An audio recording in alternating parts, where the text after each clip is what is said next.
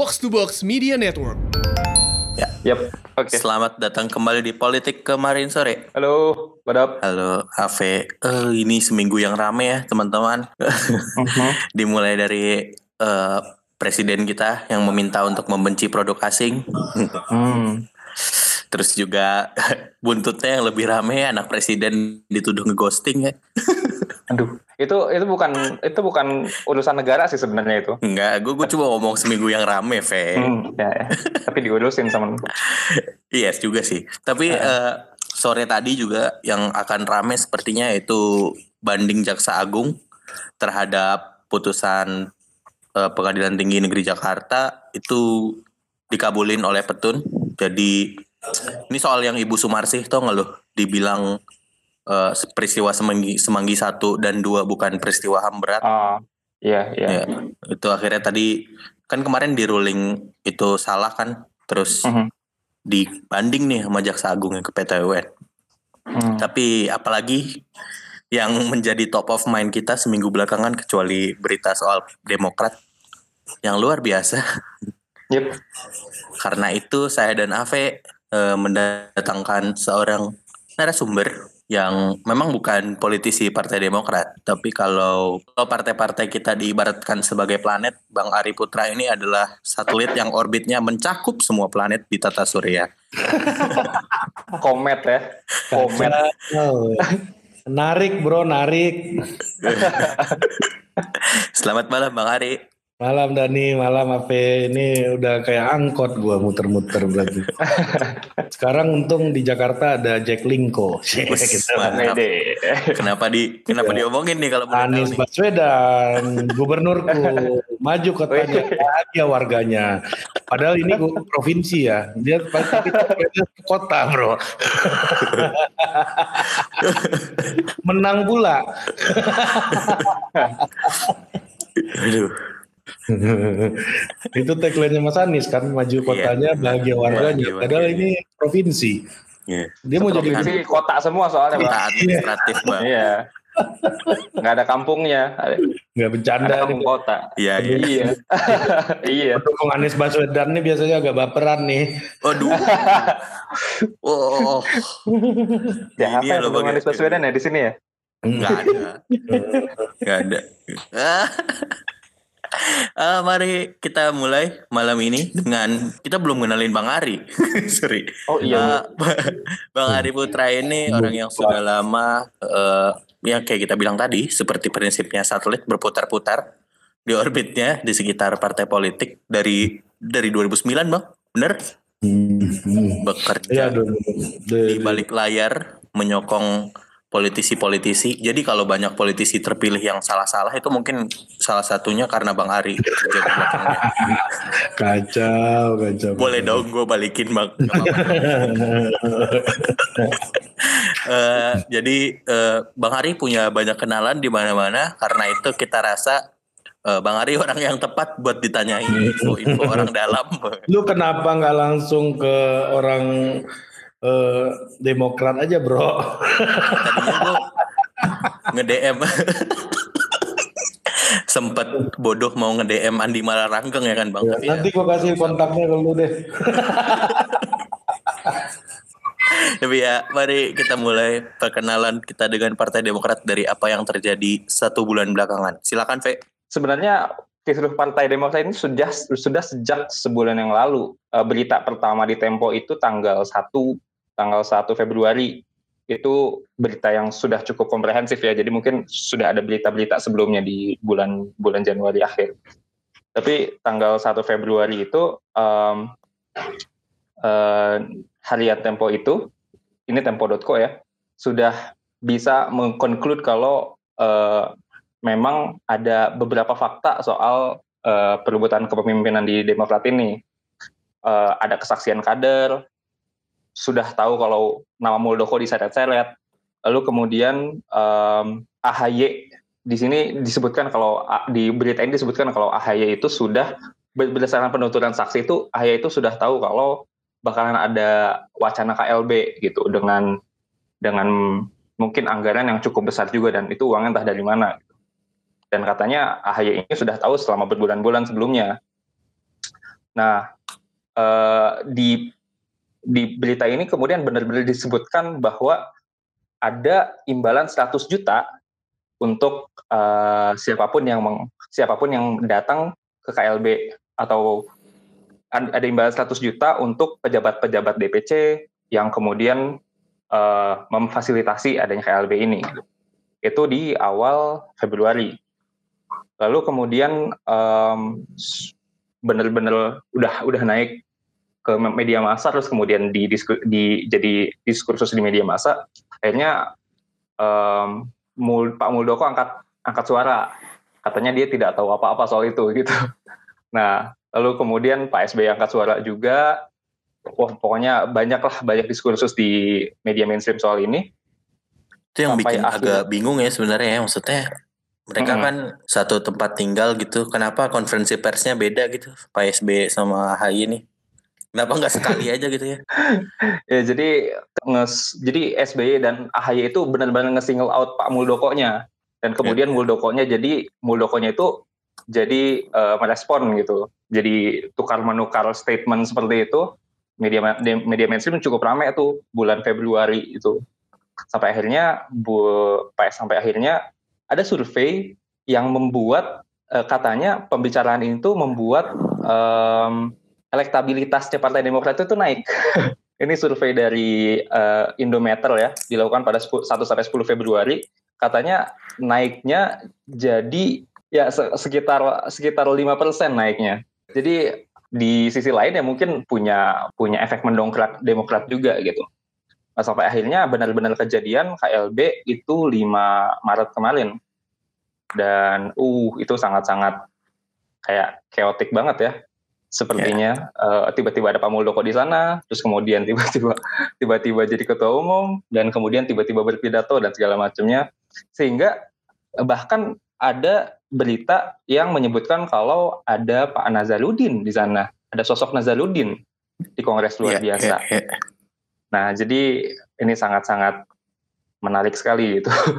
Sampai akhirnya di awal awal Maret ini kemudian uh, Pak Mahfud MD angkat suara bilang kalau pemerintah masih menganggap AHY sebagai ketua umum, tapi kalau kemudian hasil KLB-nya disampaikan ke pemerintah, ya mungkin bisa lain. Itu yang gue bisa cari di berita ya. Kalau gitu kita langsung aja menyambungkan ke kader yang menghadang Marzuki Ali di Bandara Kuala Namu. Silakan Bang Jansen. Emang Bang Jansen. gue kalau ngobrol ini sama Bang Jansen biasanya agak nginder-nginder. Kayaknya beban betul buat Bang Jansen ya. Uh, tapi tadi berapa katanya duitnya, uh, Ve? 100 juta bang. Jadi 100 duitnya juta. itu 100 juta katanya. Kecil sekali. itu per orang bang. Gede. Iya kecil itu. Oh kecil ya bang ya? Kecil banget bro. Jadi gini bro, kalau menurut gua take over eh, sebelum masuk ke situ ya, gua di total politik banyak yang tanya-tanyain kan, eh kenapa nggak bahas Demokrat, kenapa nggak bahas Demokrat? Udah sebulan yang lalu gua bahas. Gue udah interview mm -hmm. Max uh, Sopacua, gue udah eh, udah ngobrol sama Andi Malarangeng juga, gitu. udah ngobrol banyak lah sebenarnya ya dan dari awal gue sih melihat ini awalnya gue melihat ini sebagai uh, sebuah kejeniusan dari AHY gitu. Dalam artian gini bro, ini masalah internal. Tiba-tiba dia bawa ke panggung depan sehingga semua orang melototin, akhirnya dia dapatkan atensi publik gitu. Ya, jadi banyak kejadian eh, kejadian-kejadian serupa selama ini diurus di panggung di panggung belakang gitu ya. Iya, iya. Nah, sehingga permainannya adalah permainan bawah tangan semua, bawah meja semua yang kasak kusuknya nggak bisa dilihat oleh publik. Tapi AHY berusaha untuk membawa kasus KLB ini ke arena publik gitu dan sehingga orang melototin semua. Awalnya gue berpikir itu strategi yang jenius, bro. Mm -hmm. Awalnya gitu ya. Tapi uh, setelah gue dilihat-lihat gitu ya, justru setelah AI konferensi pers gitu membawa itu ke depan, isu KLB ini makin menguat gitu. Iya. Ya, jadi isunya makin menguat, makin apa namanya eh, penggerak KLB itu ada dua orang at least ya, ada tiga orang, Maxwell Pachua, eh, Johnny Allen Marbun, JAM ya, Jam, sama satu lagi Marzuki Ali gitu. Ada tiga orang Udah, ya. kader senior Demokrat gitu yang memang penggerak dari eh, KLB ini Kongres luar biasa ini dan ternyata dengan itu dari yang gue tahu ya dengan dibawanya itu oleh AHY ke depan panggung DPD DPC DPC Demokrat di akar rumput yang tadinya nggak tahu jadi tahu ada persoalan ini gitu bro Hmm, jadi eh, pendukung KLB itu dapat eh, iklan marketing gratis dari AHY gitu. Jadi orang-orang yang tadinya nggak tahu, nggak aware akan ada gerakan menentang AHY, eh, dapat dukungan marketing gratis dan orang-orang menjadi tahu pendukung KLB yang memang di bawah udah tidak solid mendukung Demokrat pada ngubungin semua gitu eh, aktor dari KLB ini gitu.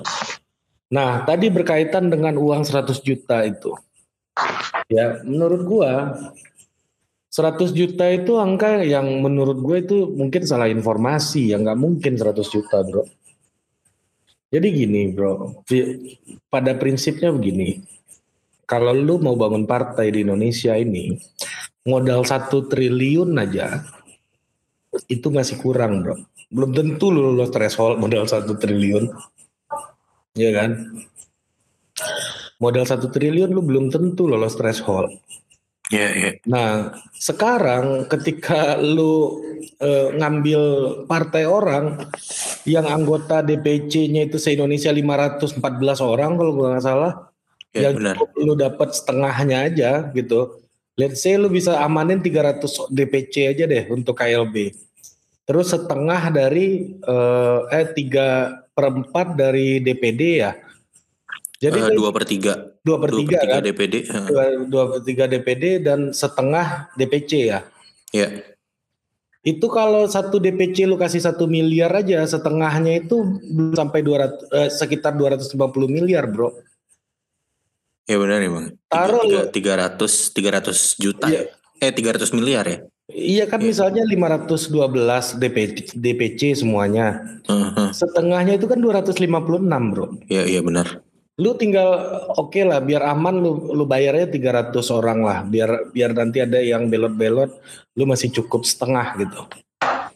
Ya kan? 250 miliar eh, 300 miliar udah beres DPC. Taruhlah DPD lu bayar 2 miliar satu kepala gitu. Ya, Hmm, hmm. lu dapat 3 perempatnya. Ya taruhlah dulu dapat 25.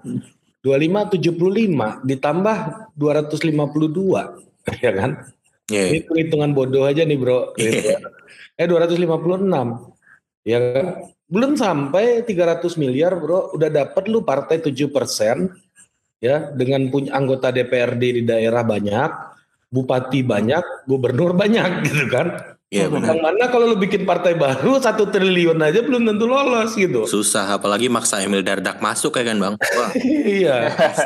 Lu punya wakil gubernur macam ini Emil Dardak, ketua DPD Jawa Timur gitu kan. Jadi satu miliar satu kepala aja menurut gua masih murah gitu loh bro. Nah. Tapi ini yang 100 juta aja belum cair bang. Dapatnya cuma 5 juta dalam dua kali termin lagi. Aduh. Iya. Ya, ya itu itu kemudian keluar tuh informasi itu, waktu itu kan ya kalau menurut gua ya ini informasi kayak begitu sih lu bisa macem-macem lah cara Iya benar-benar. untuk membuat eh, public distro- eh, distorsi ya. Iya iya. Kalau misalnya Mas Ah apa pendukung Pak SBY itu konsekuen dengan tuduhannya bahwa pemerintah ikut campur, duit 500 miliar tuh kecil, Bro. Iya benar. Iya kan? Artinya kalau memang dua termin bayarnya 100 juta, berarti Iya. kemungkinan besar pemerintah nggak ikut campur gitu loh. gitu Gitu. loh maksud gua. Kalau duitnya aja masih nunggu dari Nazarudin harusnya. Iya benar-benar. Iya kan? Apa Iya. susahnya buat Pak Jokowi ada orang berkuasa megang duit 500 miliar tinggal panggil pengusaha 50 orang suruh nyumbang 10 miliar 10 miliar udah beres itu 500 miliar bro Iya. Iya iya. iya. ya kan apalagi ada dana pen sekarang lu mau dapat proyek pen nggak segala macem lah gitu loh sebenarnya kan ini bukan hal yang sulit gitu kalau memang pemerintah ikut campur gitu nah makanya gue bilang kalau jika memang Pak Jokowi ikut di dalam barisannya eh, KLB ini menurut gue sih ini pasti lepas bro Mhm. menurut gue Lep- pasti lepas gitu Lepas dalam arti apa nih bang? ya pindah tangan demokratnya Oh. menurut gue Dan menurut lo sekarang masih belum belum akan pindah tangan bang ini? Lo Kalau- lihat arahnya ini kayaknya nggak. Nah ini ini ini gue mau sedikit berspekulasi ya gitu. Jadi eh, Pak Muldoko ini bukan orang bodoh bro. Hmm. Dia pasti punya hitungan politik sendiri. Ya. Joni Allen, Marbun, Marzuki Ali itu eh, elit Partai Demokrat bertahun-tahun bahkan Joni Allen itu dua periode menjadi ketua OKK Demokrat yang mana dia punya eh, jaringan sampai ke DPC DPC bro. Hmm. Jadi memang secara keorganisasian dialah yang mengurus eh, dia cukup lama mengurus akar rumputnya Demokrat gitu, walaupun dia bukan orang yang tampil di publik gitu. Hmm. Nah, jadi kalau kita lihat profilnya gitu, eh, orang-orang yang peserta KLB ini memang orang-orang yang punya koneksi baik ke akar rumput gitu. Berbeda dengan eh, elit DPP ini, bukan berbeda dalam artian mungkin nggak seintens mereka gitu. Ya kan kayak Mas AHY ini kan eh, bukan orang yang udah lama di politik gitu.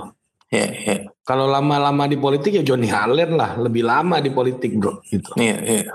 Nah maksud gue ini pada awalnya mungkin ini dagelan gitu. Tapi lama kelamaan Pak SBY AHY mengukur ini makin serius gitu ya. Dan merasa benar-benar Pak Jokowi ikut campur mungkin gitu ya. Hmm. Jadi makin makin sering lah mereka konferensi pers gitu. Jadi itu aja indikatornya makin serius masalah ini makin sering ini Oke. eh, Pak Pak SBY sama Pak AHY ini melakukan konferensi pers gitu. Tapi Nah. sebenarnya kan standing positionnya udah diubah ya bang sama mereka ya bang ya. Apa? Mereka kan menanyakan keterlibatan presiden. Iya. Gue lupa belakangan mereka ngomong mereka percaya presiden masih objektif presiden Nah, dan Menko iya, makanya. objektif. Ya, ya. Makanya pada akhirnya mereka sadar dengan realitas politik kalau mereka nggak berkuasa lagi gitu. Hmm, hmm, hmm. Nah itu yang mereka hadapi akhirnya gitu. Yang awal-awal kenceng kan, Ya, ya. mengintervensi keputusan presiden untuk meminta em, AHY apa Muldoko dipecat kan lama-lama menjadi lebih melunak gitu dan mereka realistis menghadapi realitas ini gitu dan akhirnya itu menunjukkan bahwa mereka nggak yakin juga akhirnya kalau Pak Jokowi terlibat gitu atau mungkin bukan nggak yakin ya tapi eh, hati-hati juga gitu mengajukan me- melayangkan tuduhan gitu loh bro. Nah Iya. itu yang terjadi karena eh, berkaitan dengan ini ternyata mungkin mereka mengendus eh, apa namanya eh, pengorganisasian yang makin kuat karena pertarungan sesungguhnya itu baru dimulai setelah kongres eh, setelah KLB gitu. Nah mungkin di KLB itu nggak banyak DPC yang datang gitu, tapi setelah KLB mereka bisa organisir gitu bisa beda cerita di depan mungkin aja teriak-teriak dukung AHY gitu tapi di belakang mereka operasi juga kita nggak tahu gitu loh bro Iya benar. nah jadi ini adalah sebuah konsekuensi eh, bahwa kepemimpinan Demokrat hari ini tuh belum pernah diuji jadi kalau gua ngelihatnya ya kalau Pak AHY ini lah, eh, berhasil lewatin ini dia jadi tokoh besar gitu karena ini kemelut gitu loh bro. Jadi pemimpin besar lahir dari kemelut gitu. Nah ini harus dimanfaatkan untuk menjadi sebuah kemelut. Nah gue ngelihatnya ya begitu. Em, itu satu. Kedua, Mas eh, apa namanya? Ini adalah konsekuensi dari jarangnya eh, bukan jarang ya sempitnya ruang pertarungan di dalam tubuh oh, Partai Demokrat gitu. Ini konsekuensinya gitu. Lu lihat deh pemerintahan Orde Baru aja gitu ya yang yang begitu kuat didukung militer ya fungsi ABRI birokrasinya kuat ketika itu karena ruang kompetisinya tertutup runtuh bro Hmm. Mungkin akan beda cerita kalau misalnya waktu Orde Baru penguasa uh, Golkar itu 40 persen gitu, misalnya PDIP, eh, PDI dan P3 itu 60 persen gitu ya. Mungkin akan beda cerita gitu. Karena ruang kompetisi lebih terbuka. Ini ruang kompetisinya begitu tertutup sehingga uh, ada sebuah upaya untuk membuka ruang itu melalui KLB ini gitu.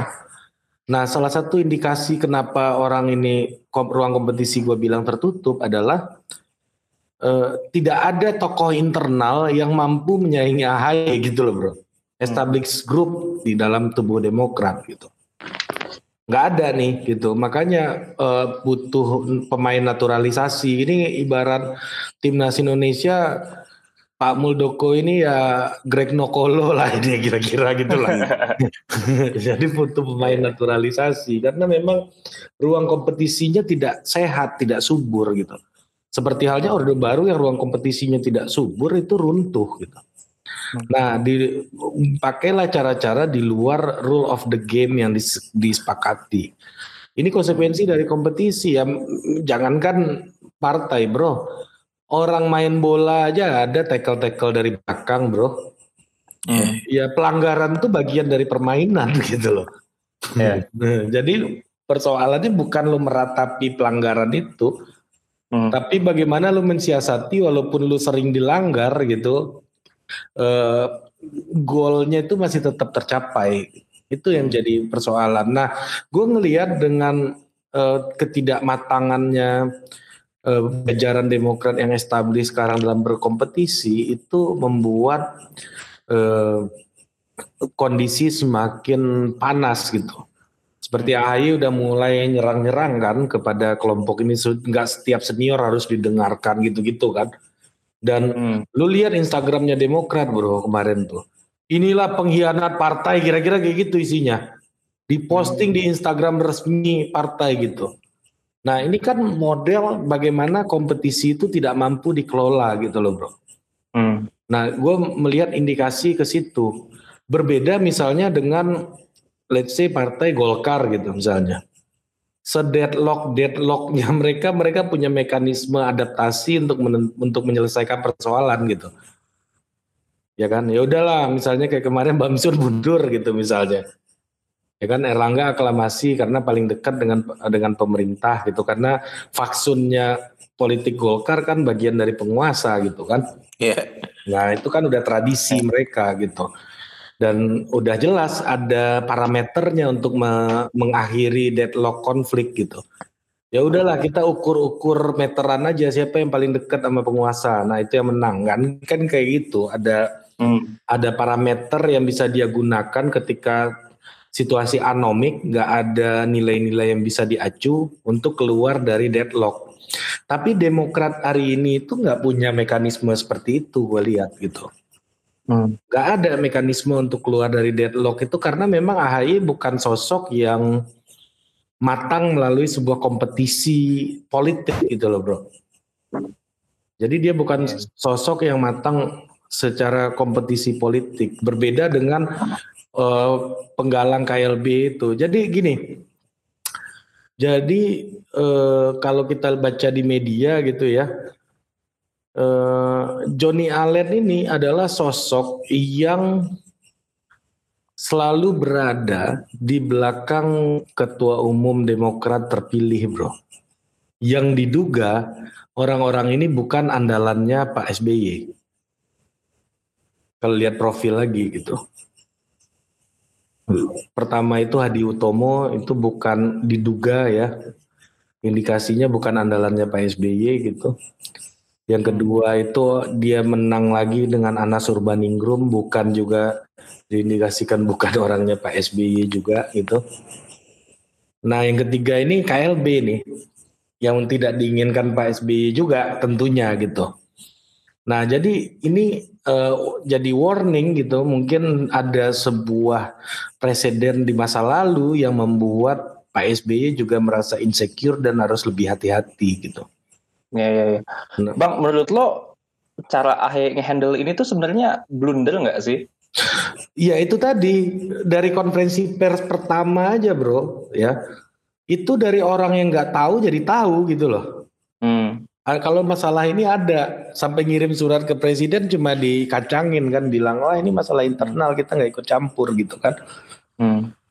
Jadi menurut gua sih ini karena mandeknya kompetisi tadi sih dan Ma AHY ini kan bukan orang yang lahir dari kompetisi jadi ketua umum gitu. Misalnya like, let's say lah kalau kemarin itu kan uh, argumen yang dipakai dibuka kok pendaftaran cuma Mas AHY yang menjadi pendaftar gitu dan didukung secara aklamatis gitu.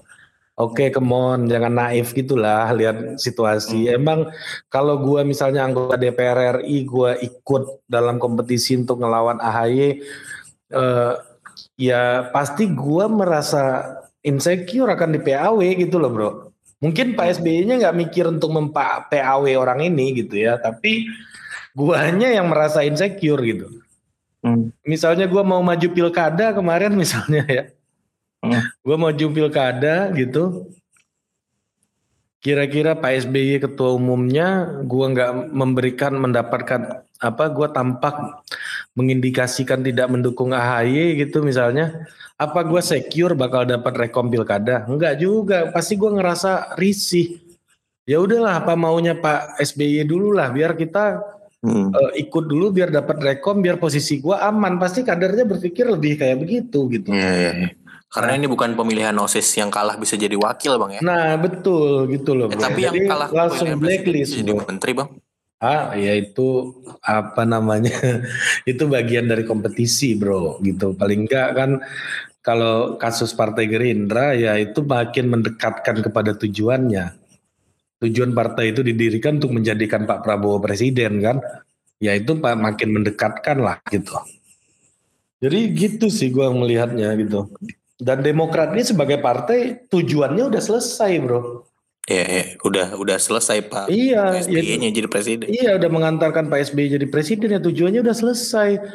Nah, setelah tujuannya udah tercapai, either dia harus bubar atau dia harus Nyari bertumbuh. tujuan baru. Iya, krisis identitas ya jadinya ya. Betul. Nah, saat ini artinya kalau persoalan ini tidak bisa dihandle berarti Demokrat sebagai organisasi memang nggak tumbuh gitu loh bro. Hmm. Jadi memang nggak tumbuh karena dalam artian secara uh, kematangan nggak tumbuh, terus orang-orang yang mulai membesar di dalam merasa kesempitan karena organisasinya tidak tumbuh gitu misalnya. Jadi uh, ini uh, karena kompetisi itu kan akan menumbuhkan organisasi loh bro. Yeah. Misalnya kayak gini nih, oke partai lu nggak nambah-nambah gede-gede amat gitu. Tapi misalnya Golkar pecah misalnya, jadi Hanura berapa persen? Gerindra. Jadi hmm. Gerindra berapa persen? Jadi Nasdem berapa persen? Kalau lu kumpulin semua 39 persen tuh Golkar bro. Hmm. hmm. gitu maksud gua. Jadi artinya Golkarnya sendiri udah nggak cukup untuk menampung orang yang ada di dalamnya gitu dalam konteks itu makanya bikin organisasi baru gitu. Nah, begitupun dengan uh, Demokrat yang udah sampai pada tujuannya, dia harus bertumbuh gitu. Harus di challenge ulang gitu, membangun membangun narasi ulang untuk sebuah tujuan yang lain gitu atau tujuan yang baru gitu. Hmm. Nah, inilah yang yang yang sebenarnya belum diatasi gitu. Nah, balik lagi ke persoalan KLB itu ya itu tadi orang-orang ini adalah orang-orang yang merasa organisasi ini nggak tumbuh. Dalam artian gini, ya oke okay lah, kok masih kayak kemarin ya gitu. Kok kompetisinya makin nggak terbuka nih gitu kan. Nah jadi yang satu, yang pro KLB berkata bahwa ini adalah sebuah uh, ini ya apa namanya penyelamatan partai, menyelamatkan demokrasi di dalam tubuh Demokrat. Nah, yang anti KLB ini adalah sebuah upaya merebut kedaulatan partai yang sah dan ini adalah upaya untuk merusak eh, apa demokrasi kepartaian yang ada dan ini merusak ya, ke kedaulatan dan keaslian dari Partai Demokrat. Jadi ini adalah pertarungan antara apakah Partai Demokrat ini harus dibuat demokratis, jadi harus diselamatkan sehingga dia menjadi demokrasi atau jadi demokratis, ataukah ini akan jadi part dari sisi lain kubunya AHY merasa ini adalah menyelamatkan Demokrat yang asli gitu. Jadi pertarungan winning the heart and mind-nya itu antara itu. Gitu. Nah, manakah narasi yang akan disupport oleh uh, elit-elit Partai Demokrat ya kita lihat. Tapi uh, feeling gua kalau memang kekuasaan akan ikut campur dalam hal ini pasti akan pindah tangan bro.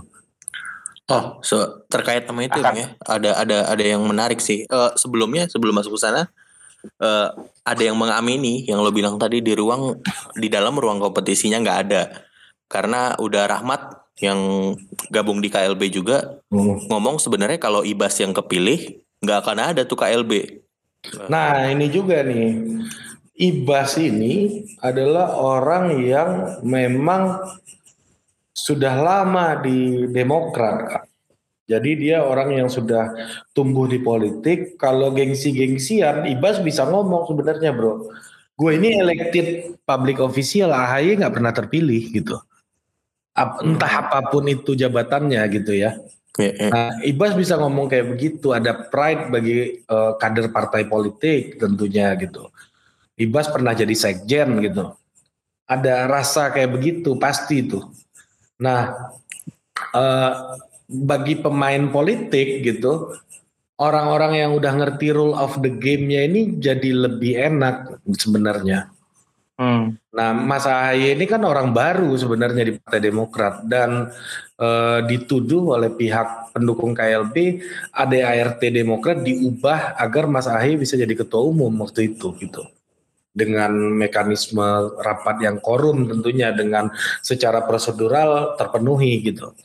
Hmm. Nah, tapi secara substantif itu e, merubah aturan partai untuk memasukkan AHY ke dalam situ. Gue tanya tuh sama Max Sopacua waktu itu. Ya itu aturan diubah biar AHY jadi ketua umum gitu. Nah jadi Max menyatakan itu memang dan uh, gini ya bro ya akan beda gitu. Tetap akan beda.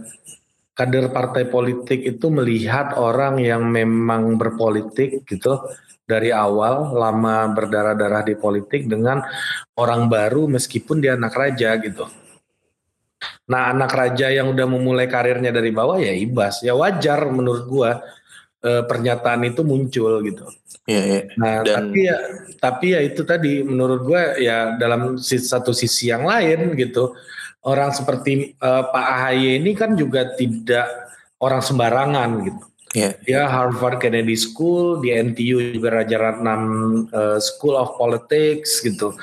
Uh, terus dia juga seorang tentara yang apa namanya Adi Makayasa gitu dan mengorbankan karir militernya untuk masuk ke politik gitu.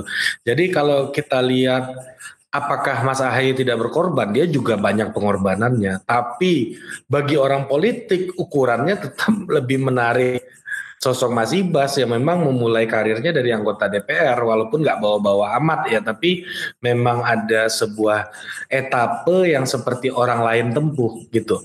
Jadi misalnya gue anggota DPR nih, gue ngerasa Ibas ini jalannya kayak gue walaupun dia anak anak anak raja juga gitu kan.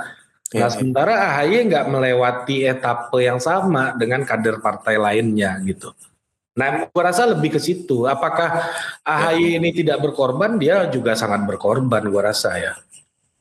Ya, uh, emang kalau kata udah Rahmat, udah sempat diajuin nama Ibas, tapi ditolak langsung oleh Pak SBY saat pencalonan uh, itu. Iya, iya, iya. Uh, ya, ya. Uh, betul, tahu gue itu. Menurut gue kalau jadi Pak SBY ya wajar nolak Ibas sih, Bang. Maksudnya. AHY potensinya lebih gede di rakyat gitu. Bodoh amat, DPR kan nggak milih gitu.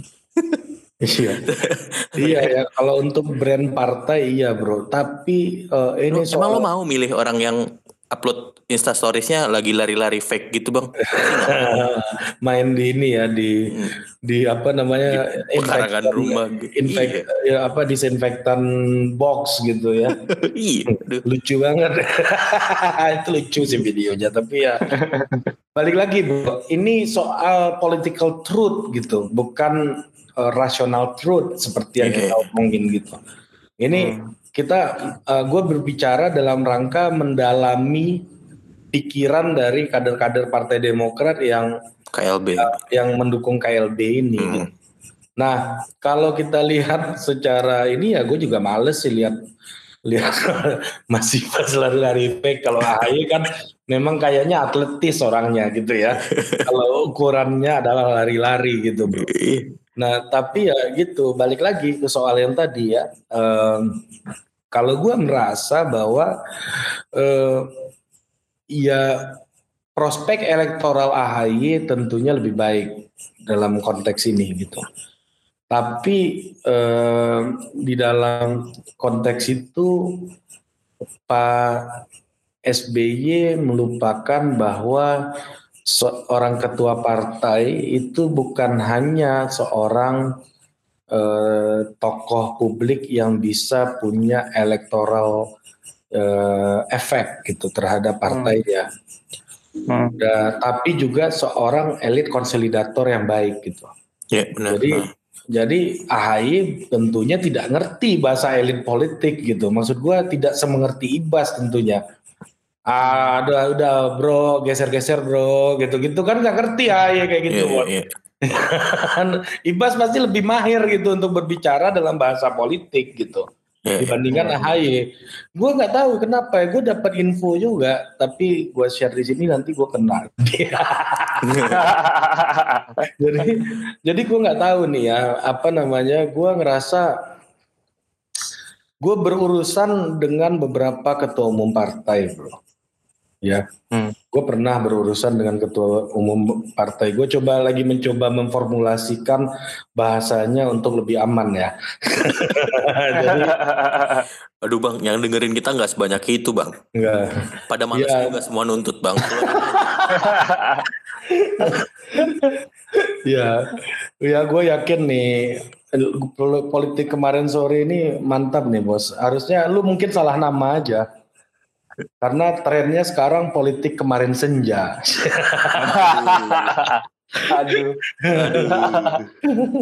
Jadi gitu balik ke soal tadi ya. Gue itu uh, pernah berurusan lah dengan banyak ketua partai gitu. Gue mungkin untuk ini hal baik gue akan sebut nama gitu. Uh, pernah berurusan. Misalnya gue sebut yang pertama Pak Surya Paloh gitu. Hmm. Pak Surya Paloh uh, sebelum pandemi, kalau dia di Jakarta, ini masa lalu gue nih ya sebelum total politik nih. hmm. Jadi kalau Pak Surya Paloh di Jakarta, dia itu di kantor DPP Nasdem itu office hour, bro. Wow. 9 to 5. Jadi kalau lu mau ketemu Pak Surya, itu lu bisa random aja ke kantor DPP Nasdem kalau dia lagi di Jakarta 9 to 5 dia ada di situ. Dan karena dia mengurus Nasdem tuh kayak ngurus perusahaan gitu. Ada hmm, passionnya dalam manajemen partai yang gue lihat gitu. Ya gue juga nggak kenal-kenal amat sama Pak Surya, tapi at least gue melihat itu dari sosok orang ini gitu. Dia elit konsolidator sejati lah. Mungkin kalau di survei gitu ya, Indonesia untuk jadi presiden Pak Surya mungkin nggak ada angkanya bro. Hmm. Tapi kalau lu survei elit, apakah orang ini berpengaruh gitu semuanya kan bikin pengaruhnya yeah. to the max gitu. Iya yeah, benar. Nah gitu untuk Pak Surya. Gue juga uh, pernah berkomunikasi lah sama Pak Zulkifli Hasan gitu. Itu Pak Zulkifli Hasan di Widya Chandra itu rumah uh, wakil ketua MPR itu isinya bolak-balik kader-kader daerah. Kalau lu lihat kader-kader daerah PAN itu foto di rumah ketum gitu kan, yeah. bangga gitu loh, dipamerin yeah, yeah. kayak begitu gitu. Jadi dia adalah orang yang elit konsolidator juga dan bisa berkomunikasi secara intens karena dua orang ini memang lahir dari tradisi politik yang lama gitu. Pak Surya Paloh itu dulu di Golkar dan udah cukup mengakar di Golkar gitu. Dan Pak Zul itu memulai karirnya dari bendahara um, bendahara DPD PAN Jakarta Timur, Bro. Jadi memang orang dari bawah di politik gitu. Nah, jadi ini akan sangat berbeda gitu jika kita lihat dengan sosok Mas Ahaye yang gue nggak tahu apakah Mas Ahaye ini bisa ditemui dengan mudah oleh kader-kadernya atau memang eh, apa namanya tamu-tamu daerahnya semudah Pak Surya dan Pak Zul gitu ya, gue nggak tahu nih terus terang. Tapi at least dari foto-foto yang gue lihat lebih banyak foto-foto seminar gitu loh bro. Ya jadi yang yang gue tangkap dan informasi yang seliweran sih uh, tentunya tidak seintens dua orang ini yang gue gua tangkap kesannya. Ini dugaan gue ya, bisa salah gitu. Yeah, yeah. Nah ini kesannya yang gue tangkap gitu. Udah aman belum gue ngomongnya?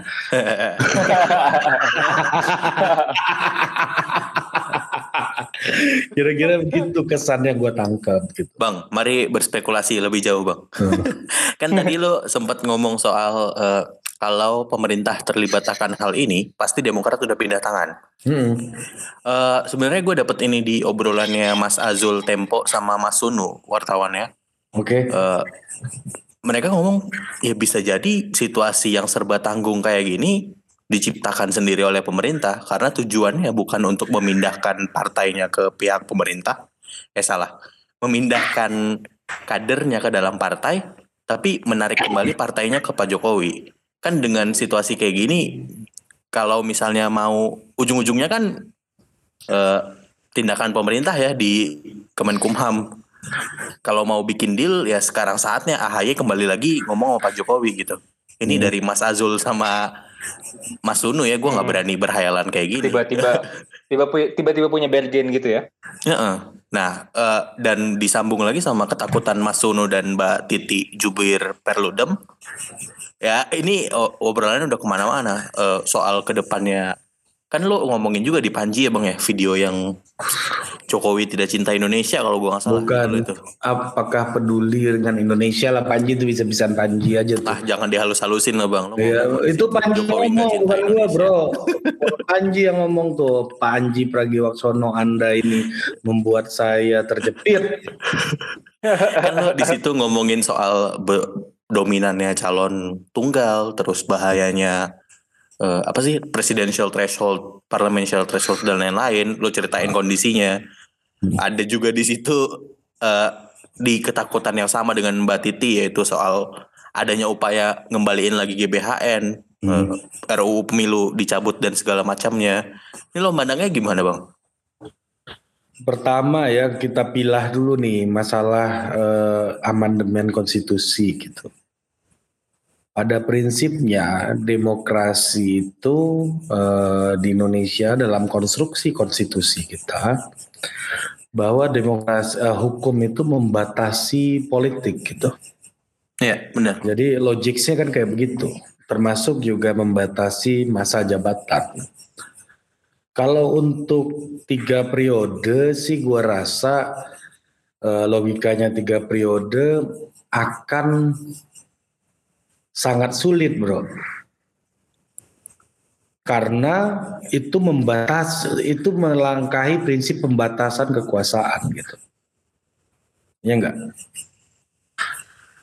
sulit nggak menurut lo berdua? Uh, aku coba elaborasi yang diomongin Mbak Titi aja bang ya. Hmm. uh, sekarang koalisi pemerintah di luar DPD itu udah punya sekian ratus kursi mereka cuma iya. kurang tiga kursi dengan narik Demokrat mereka udah lebih otomatis. Betul betul. Dalam praktek formal formal sih itu mungkin, tapi secara argumentasi itu lemah gitu loh bro. Tiga periode itu akan melangkahi prinsip pembatasan. Tetapi, nah ini tetapinya ini yang gue mau jelaskan sebenarnya, kan? Tetapi bro, ya logikanya akan berubah apabila konstitusi itu diamandemen ya satu kali tujuh tahun. Jadi Oh, jabatan presiden akan jadi satu kali tujuh tahun. Itu logiknya adalah pembatasan. Ya. Jadi dengan tujuh tahun satu kali semua boleh main lagi karena aturannya benar. baru Mhm. gitu, Mhm. ya kan? Nah ini gua mau menjelaskan pemilu Amer- eh, pemilu Singapura, bro. Pemerintahan di Singapura itu Lee Kuan Yew menjadi eh, perdana menteri. Ketika habis Lee Kuan Yew jadi perdana menteri, itu nggak langsung Lee Hsien Loong yang menjadi perdana menteri, ya. Karena Lee Kuan Yew menunjuk Gocok Tong dulu orang dia sebelum Lee Hsien Loong naik gitu. Tapi kalau posisinya di Indonesia gitu ya ketika Pak Jokowi ini spekulasi ya, ini spekulasi banget nih ya. Ketika Pak Jokowi mengubah eh, apa nama pemerintah DPR eh, sama MPR sepakat dalam amandemen konstitusi satu kali tujuh tahun gitu, dan alhasil Pak Jokowi terpilih kembali misalnya gitu, itu sampai 2031 bro, iya nggak? 2031 ya Umur anaknya udah berapa ya? udah 40 tahun. Iya. gitu. Itu penjelasan Mbak Titi juga. Nah, jadi ya begitu itu pernah kita omongin di, di trio tengah malam juga tuh itu. Hmm. Nah, jadi itu yang paling mengerikan sebenarnya opsinya gitu ya. Ini dugaan spekulasi-spekulasi lah ya. Dan orang seperti eh, mungkin dugaan gua nih kalau itu terjadi skenario nya bro. Orang seperti Mas Gibran ini nggak mungkin eh, ke Jakarta menurut gua. Eh, in- ini maksudnya gubernur gitu ya bang? Ya gubernur Jakarta nggak mungkin. Menurut gua nih ya bisa salah. Hmm. Yang paling mungkin tuh ke Jawa Tengah. Hmm. Karena dia nggak perlu national exposure lagi, dia udah orang udah tahu namanya semua. Ya. Nah jadi 2024 sangat mungkin tuh ke Jawa Tengah tuh. Nah, nah lepas dari itu semua nih bro, ya tapi maksud gua gini sih, eh, itu spekulasi yang di mana-mana juga udah diomongin sebenarnya menurut gua. Ya, ya, ya. Ya, eh, lepas dari itu semua, ya, eh, yang menjadi problem adalah eh, reformasi partai politik itu sendiri gitu loh maksud gua.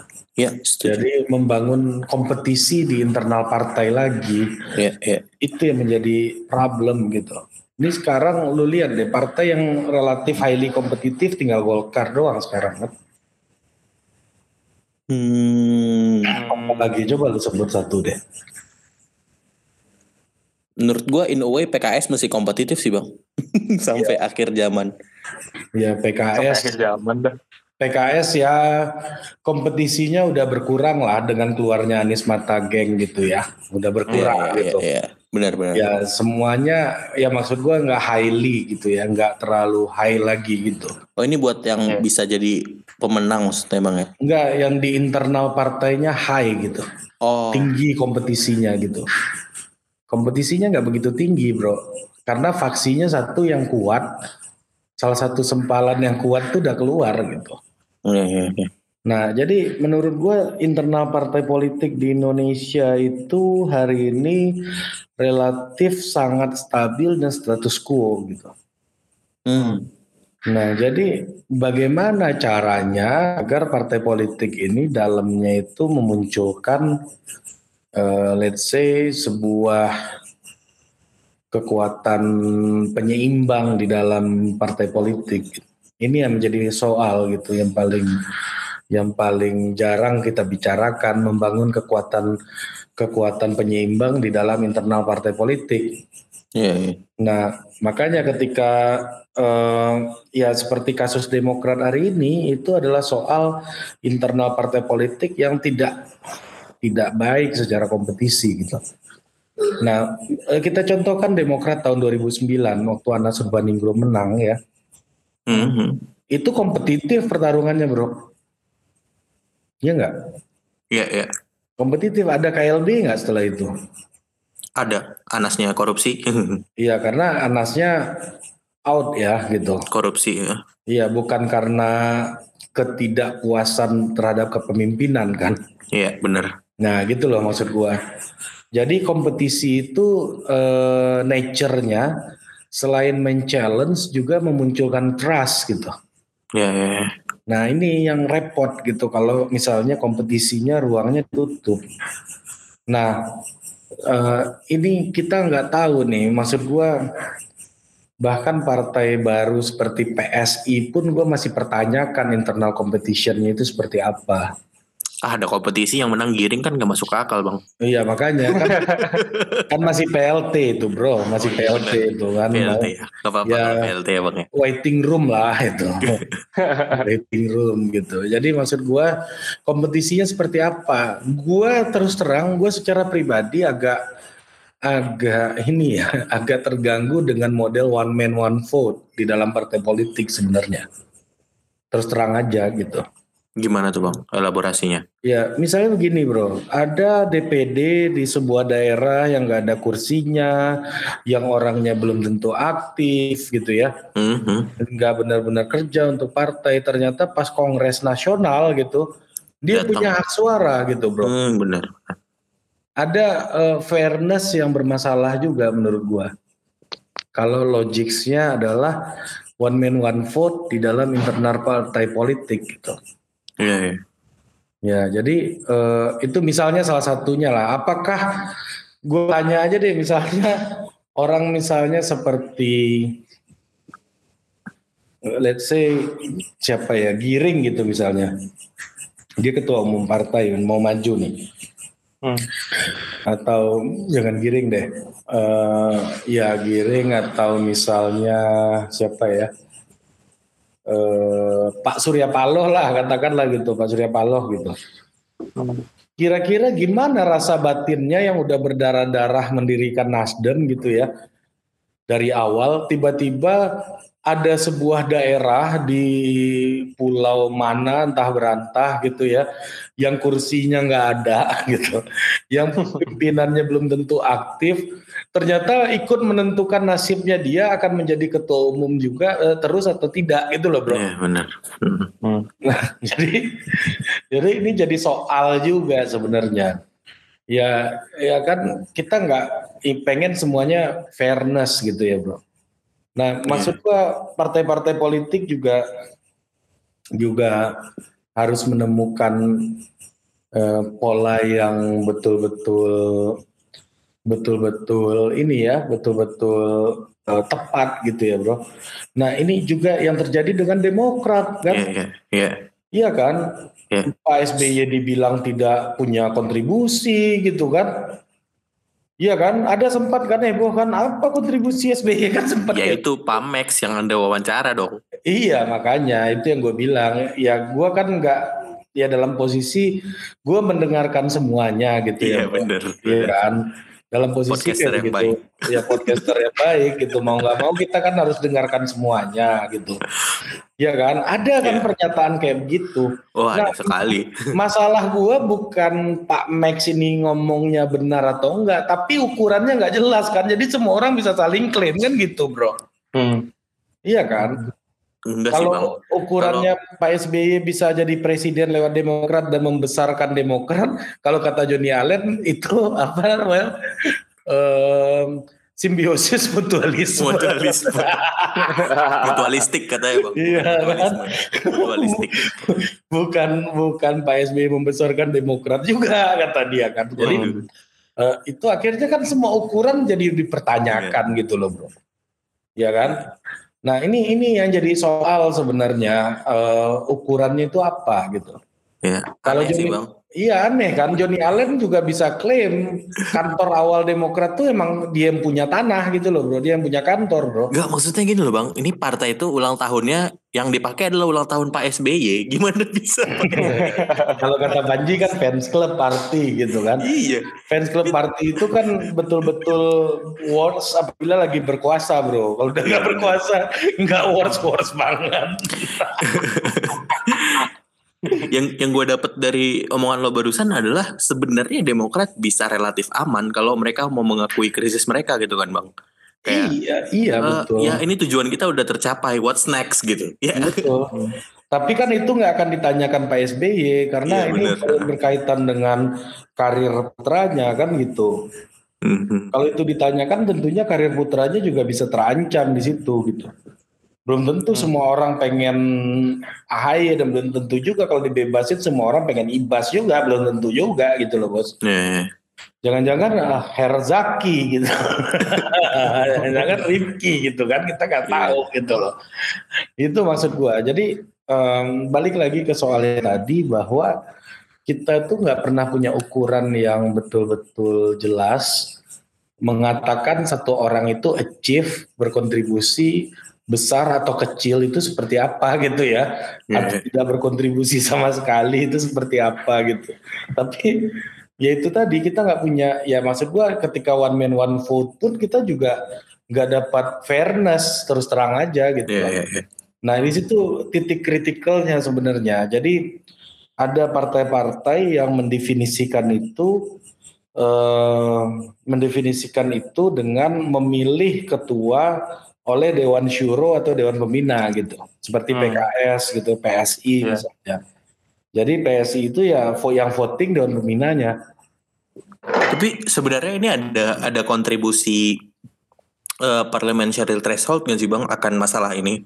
Karena sebenarnya partai-partai itu nggak punya kesempatan buat uh, kalau kalau tim basket istilahnya ribut uh, rebuilding lagi dari awal gitu. Mereka nggak punya itu karena kalau mereka di bawah 4% di pemilihan berikutnya, mereka akan terancam benar-benar hilang gitu. So yeah. Iya. uh, kalau dari punya satu partai partai tokoh, ya langkah berikutnya adalah cari tokoh berikutnya gitu. Iya. Yeah, nggak punya kesempatan rebuilding. Ya gini ya kalau parliamentary parliamentary threshold ini kan sebenarnya um, ya kalau gue sih melihatnya tidak terlalu ini agak-agak pragmatis sebenarnya gitu. Ini membuat uh, kompetisi itu menjadi lebih transaksional itu konsekuensinya salah satunya itu gitu. Jadi um, orang akan berkompetisi kalau nggak partainya habis gitu. Iya yeah, iya. Yeah. Jadi eh, kalau gue sih gini aja dan kalau gue sih merasa eh, rebuilding itu sebuah eh, ini ya sebuah partai gitu. Kalau dia menghadirkan kompetisi di internalnya balik lagi ke yang tadi gitu. Proses rebuilding itu selalu on the making gitu. Ya, yeah, yeah, yeah. Ya, jadi kan setiap zaman tuh punya kebutuhannya yang berbeda, setiap konteks politik punya kebutuhan yang berbeda juga gitu ya. Tapi hmm. lepas dari itu, ketika kita bersepakat bahwa demokrasi is the only game in town gitu, ketika itu pula lah kompetisi harus menjadi uh, sesuatu yang dilindungi gitu. Jadi yang melindungi, yang dilindungi ya kompetisi itu sendiri gitu loh bro. Hmm, hmm, hmm. Nah, uh, kalau berkompetisi dengan baik gitu, uh, ruang kompetisinya terbuka, ya lu bisa redefinisi itu lagi lewat pertarungan. Hmm. Jadi kan lewat pertarungan politik gitu.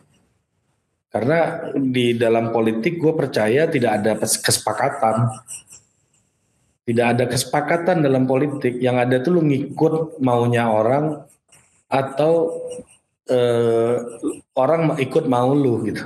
Hmm. jadi pilihannya cuma dua itu aja sebenarnya. Nah ketika itu re restructuring gitu kan redefinisi gagasan tujuan gitu harus lahir lewat berbagai macam kompetisi. Gue nggak tahu nih ya partai partai-partai politik di Indonesia gitu mekanisme autokritiknya itu kayak apa? Pasti dijawabnya dengan sangat normatif kan selalu kan. Yeah. Ya kita tetap ber Pak SBY selalu mendengar, Pak Prabowo selalu mendengar masukan dari kader-kader gitu ya. Iya iya. Jadi kan jawabannya normatif yeah, yeah. ya. Gue juga dengerin bro gitu. Tapi bukan itu pertanyaannya gitu. Pertanyaannya sebenarnya bagaimana caranya partai ini mengelola uh, check and balances internalnya gitu itu ada nggak hmm, transparansi keuangan gitu misalnya kayak kemarin kan salah satu yang dikritisi oleh pro KLB itu adalah soal transparansi keuangan gitu yeah, yeah. kan soal potongan itu untuk bangun kantor segala macam. Yeah, nah yeah. akhirnya gue ter, tersentak gitu loh dan kayak hmm. gila ya partai politik baru beli kantor sekarang gitu karena KLB ini Baru beli kantor sekarang. Pak SBY 10 tahun berkuasa gitu ya. Kok nggak ada kantor gitu loh. Iya, iya. Maksud gua itu kan fakta yang baru kita tahu ketika ada check and balances. Mm-hmm. Itu loh maksud gua. Karena uh, omongan itu baru keluar ya dari pretext menjadi teks ketika kompetisi itu hidup gitu. Dalam hal ini kompetisinya itu ya KLB dan uh, establish Demokrat ini gitu ya orang yang di Demokrat yang sudah memimpin lama ini kalau nggak ada check and balances kita publik mungkin atau di antara mereka mungkin nggak pernah tahu gitu kalau 10 tahun Pak SBY berkuasa itu Demokrat nggak punya kantor sendiri gitu loh bro. Ini, yeah. Ini kan jadi kita tahu fakta itu gitu. Nah ini yeah. ini yang terjadi. Nah tadi lu sempat juga menyinggung hasil survei gitu uh, ketika AHY survei naik. Ini juga jadi pertanyaan sebenarnya. Kalau menurut gua nih cara membacanya juga harus hati-hati juga survei itu gitu. Hmm. Bukan hati-hati, yeah, yeah. tapi itu sangat propagandis gitu ya menurut gua karena itu kepentingannya kelompoknya AHY tentunya gitu. Hmm. Uh, menurut gua pembacaan itu uh, Ya bisa jadi karena oposisi ini nggak mungkin orang yang kritis ke Pak Jokowi nggak mungkin dukung PKS gitu. Mungkin karena haluan keagamaannya berbeda gitu misalnya. Akhirnya pilihan uh, kritis yang ada ya Demokrat ya kayaknya Demokrat lah gue di luar pemerintahan tapi alasan gue bukan agama gitu misalnya. Yeah. Ya kan PKS kan cenderung punya preferensi agama mau nggak mau harus diakui gitu. Gitu loh maksud gue. Jadi itu soal paling utama ya bahwa uh, mekanisme check and balances internal partai itu tidak pernah benar-benar dikelola sebagai sebuah uh, upaya untuk membangun uh, kekuatan partai yang berkelanjutan gitu loh bro. Hmm, hmm, hmm, hmm. Wow, uh, ada uh, kayaknya udah masuk ke simpulan aja ya, Ya. ya. Lu so, berdua jadi, dong, simpulin dulu dong, lu berdua. Gua kan udah tadi bang. jadi ya, ini, pertanyaan ya. gue, ya, pertanyaan ya. gue itu sebenarnya jadi ini tuh sebenarnya bisa jadi a good thing buat Demokrat ya, bang ya? Iya, itu kalau menurut selalu jadi bisa jadi opportunity kan gitu, bro. Hmm. Ya sekarang kan tinggal gini aja sih ini mengukur kembali gitu leadership dari ketua umum AHY ini gitu ya yang pemimpin muda adalah kekuatan gitu ya. Ini memperlihatkan kemudaannya itu adalah sebuah kekuatan yang yang apa namanya yang bisa digunakan ya intinya gini lah ini ibarat kuliah nih ya. Nah, ini dapat pelajaran baru ini hmm. uh, ini gitu. Hmm. Oh, ternyata mengurus partai itu ada elite consolidation gitu. Nggak cukup pidato-pidato aja ternyata gitu. Iya, iya, iya. Gua harus bener, urus gitu iya. orang. Muldoko yang nggak bisa pidato aja bisa dapat partai. nerima nerima pakai telepon lagi. itu ajaib banget sih itu ajaib banget Pak Mul tuh salut gua gua juga apa ya Gua kalau ditanya temen gua, bro, ini ada kerjaan nih bro, lu mau nggak? Ah kita ketemu dulu lah bro gitu. Ini jadi ketua jadi ketua umum partai. Pakai telepon bro. Ini what a job gitu kan. Kalau gue nih ya, di telepon kawan gue ini ada project di kecil-kecilan nih bos. Bisa kita nih. Berapa nilainya misalnya? Wah 500 juta. Oh gede juga gitu kan kalau kepala gue nih di dalam kepala gue Ah, gimana caranya? Ayo udah kita ketemu dulu lah gitu kan. Gimana teknisnya, outputnya apa? Gue harus tahu detail dulu lu dari lu. Kalau perlu kita kawan nih gue minta temuin sama yang ngasih proyek gitu bro. Iya. ini ini langsung ya bang ya. Apakah sesuai dengan ADART? Tapi yang buat gue ini Anjir, uh, kocak tuh analogi lo bang, bagus bagus, bagus. itu. Kalau dapat project kan pertanyaan pertama bukan apakah project ini sah, bukan? Bukan itu, gue tanya apakah ini APBD-nya aman enggak, bro kita ketemu dulu lah gitu kan, kopi dulu lah kita gitu kan. Wow. Tapi hebat juga Pak Muldoko berani ngambil mengambil keputusan itu gitu loh, bro. Gue nggak nggak ngerti gue siapa yang siapa yang bisikin gitu. Nah, udah Pak lewat telepon aja aman ya telepon aman ya udah kita lewat telepon aja ya. Oh, orang-orang apa ya bro? Gua zaman SMA itu uh, nembak cewek lewat telepon aja dibilang pengecut bro. Uh. gitu. Iya kan, apalagi SMS gitu kan. iya kan, lu mutusin orang lewat telepon pasti diomelin lu. Iya iya iya. Panjang urusan tuh, reputasi ini langsung jelek di antara cewek-cewek itu bro. Image publik lu langsung turun kan. Nah ini lewat telepon bos. Orang yang jadian lewat telepon aja itu memalukan buat gua apalagi. Aduh ngambil partai politik yang berpengaruh terhadap hajat hidup publik gitu ya. Ini yeah. sebuah kritikan sih. Gue nggak tahu siapa yang bilang ide itu bagus gitu loh. Itu yeah. yang gue cari tahu orangnya siapa itu yang bilang itu ide bagus gitu. Kenapa gak lu tunggu aja setengah jam atau sejam atau malam aja lu putusin? Kenapa gak lu tunggu aja? Itu ujungnya dia pidato juga. Iya tahu. Dia datang gitu loh bro. Gak sabaran lama. Aduh, bagus banget gila, Hari. Iya itu sih menurut gua karena ya balik lagi ya ke soal tadi eh, dalam demokrasi hukum yang nggak bisa lu, lu tolak itu adalah kompetisi, bro. Kalau lu nggak siap membangun iklim kompetisi dan melindungi kompetisi itu uh, sendiri yang sehat gitu ya, tidak menjaga iklim kompetisi yang sehat, ya sudah lu siap-siap akan hmm. mengalami kehancuran itu pasti. Itu udah hukumnya itu. Hmm. Gitu. Penguasa sebesar Orde Baru saja yang udah tiga dekade itu runtuh karena kompetisinya itu ditutup, alternatif ditutup. Karena ketika ada alternatif gitu, lu makin memperbaiki diri lu gitu. Iya, yeah, iya. Yeah. Jadi kalau lu ngejar cewek yang banyak cowok ngejar dia juga, pasti lu akan ukur kekuatan, bro. Bener. Aduh si kampret punya mobil lagi ya. Udah gue kredit mobil lah, biarin lah lapar-lapar dikit nggak apa-apa gitu kan. Yang yeah, penting gue punya bisa ngimbangin nih alternatif ini gitu kan. Yeah. Jadi ya begitu hukumnya udah bahwa demokrasi itu adalah kesiapan dan kedewasaan lu untuk melindungi dan menjaga kompetisi tetap berjalan secara sehat dan fair dan memberikan opportunity, memberikan kesempatan bagi setiap orang. Kalau itu dari tutup, matilah sudah karena hmm. pada faktanya pertarungan juga nggak akan pernah seimbang. Apalagi kalau itu ditutup gitu. Iya, iya. Ya gitu loh. Maksud gua apalagi itu nggak dikelola dengan baik gitu orang yang kalah pun sebenarnya punya nilai gitu. Dalam demokrasi kan gitu, orang yang kalah aja masih ada menangnya gitu loh bro.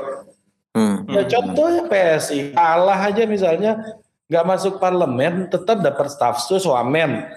PKPI hmm. misalnya kalah nggak masuk parlemen dapat hmm. stafsus juga gitu kan. Yeah. Iya kan? Minimal dia jadi ini podcaster Iya. sekarang. Jadi Mas Mo, Wawancara Mas. Agnes mau nggak apa-apa. Agnes Mo, siapa lagi semua bisa dia panggil kan? Anak jenderal bos. Kalau kita kan susah.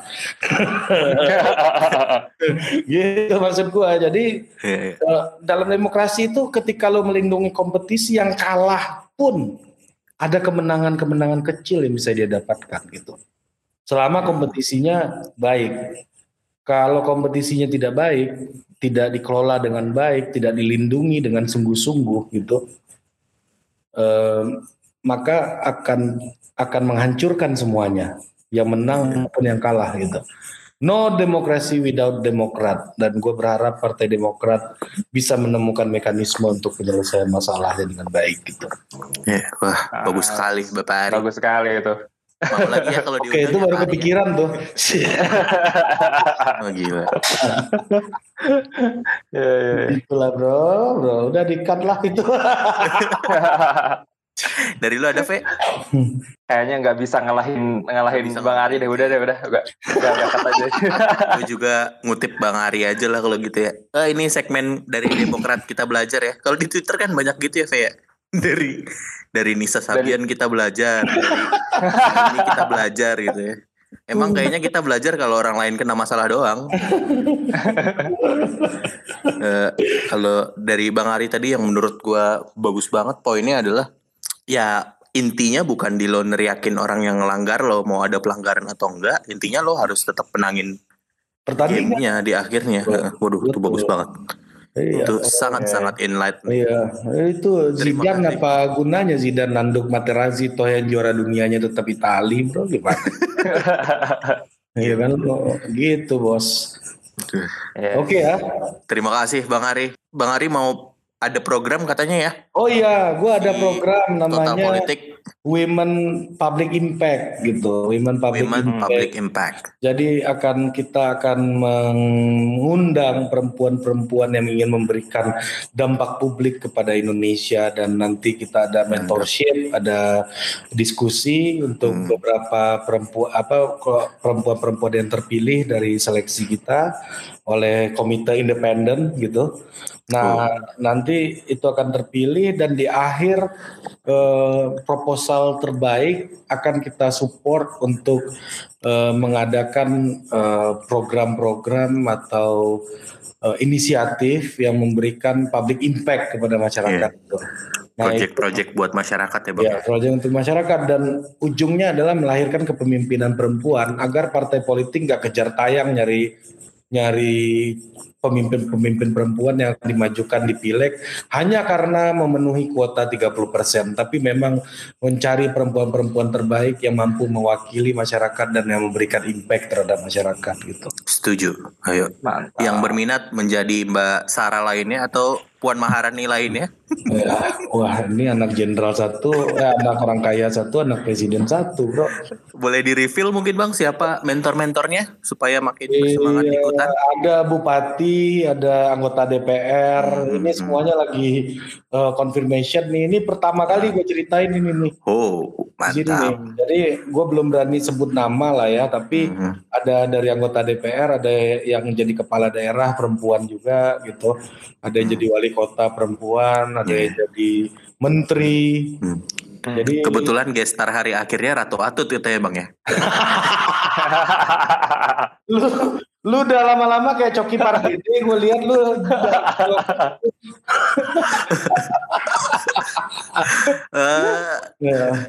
Tapi itulah intinya sih gue ingin makin banyak perempuan di politik, bro.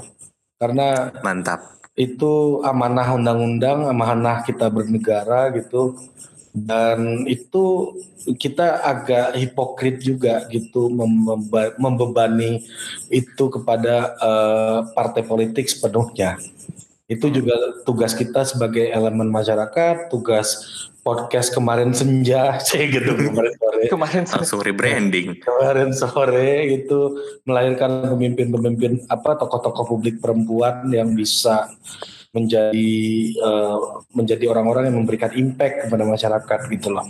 Jadi gue berharap ini ya oke okay, itu tugas partai politik untuk mencalonkan mereka, tapi untuk melahirkan leadershipnya itu butuh campur tangan masyarakat. Nggak bisa kita bebani itu sepenuhnya pada partai politik dan itu adalah tanggung jawab etis kita sebagai orang-orang yang uh, memiliki kesadaran untuk uh, memberikan edukasi kepada publik ya termasuk lo berdua nih gitu.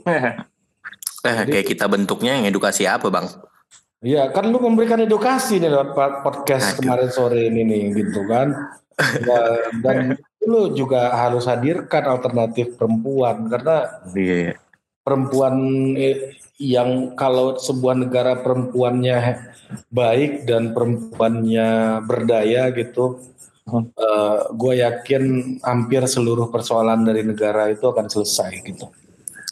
Uh, untuk perkembangannya bisa diikuti di Total Politik. Tidak bisa di Instagram Total Politik dulu lihat aja. Oh, iya. Ini website kita masih under development nih. Hmm. Under developed country.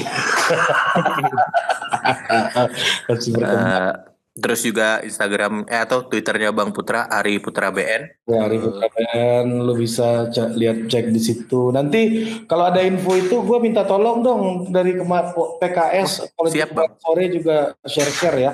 Siap siap siap man. Ya kita itu siap sih. menampung Bang Ari. Ya mohon bantuan banget nih. Nanti juga lu berdua gue undang ke Total Politik lu berdua nih. Mantap. Uh, mantap. Akhirnya ada episode Total Politik yang tidak ada gunanya nanti.